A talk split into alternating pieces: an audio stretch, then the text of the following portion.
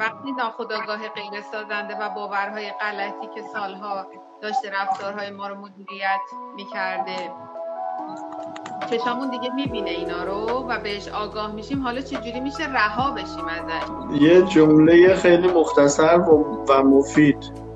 تا وقتی که به تحول نرسیم تحول ایجاد نمیشه آغاز نمیشه.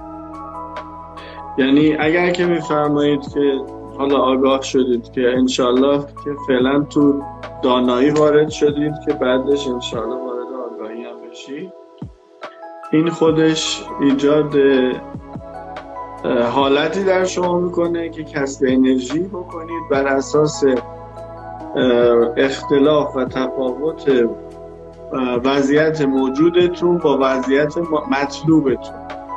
و با این کسب انرژی می‌تونید انشالله که کسب انرژی کنید و اون چیزی که می‌خواید رو در خودتون ایجاد کنید.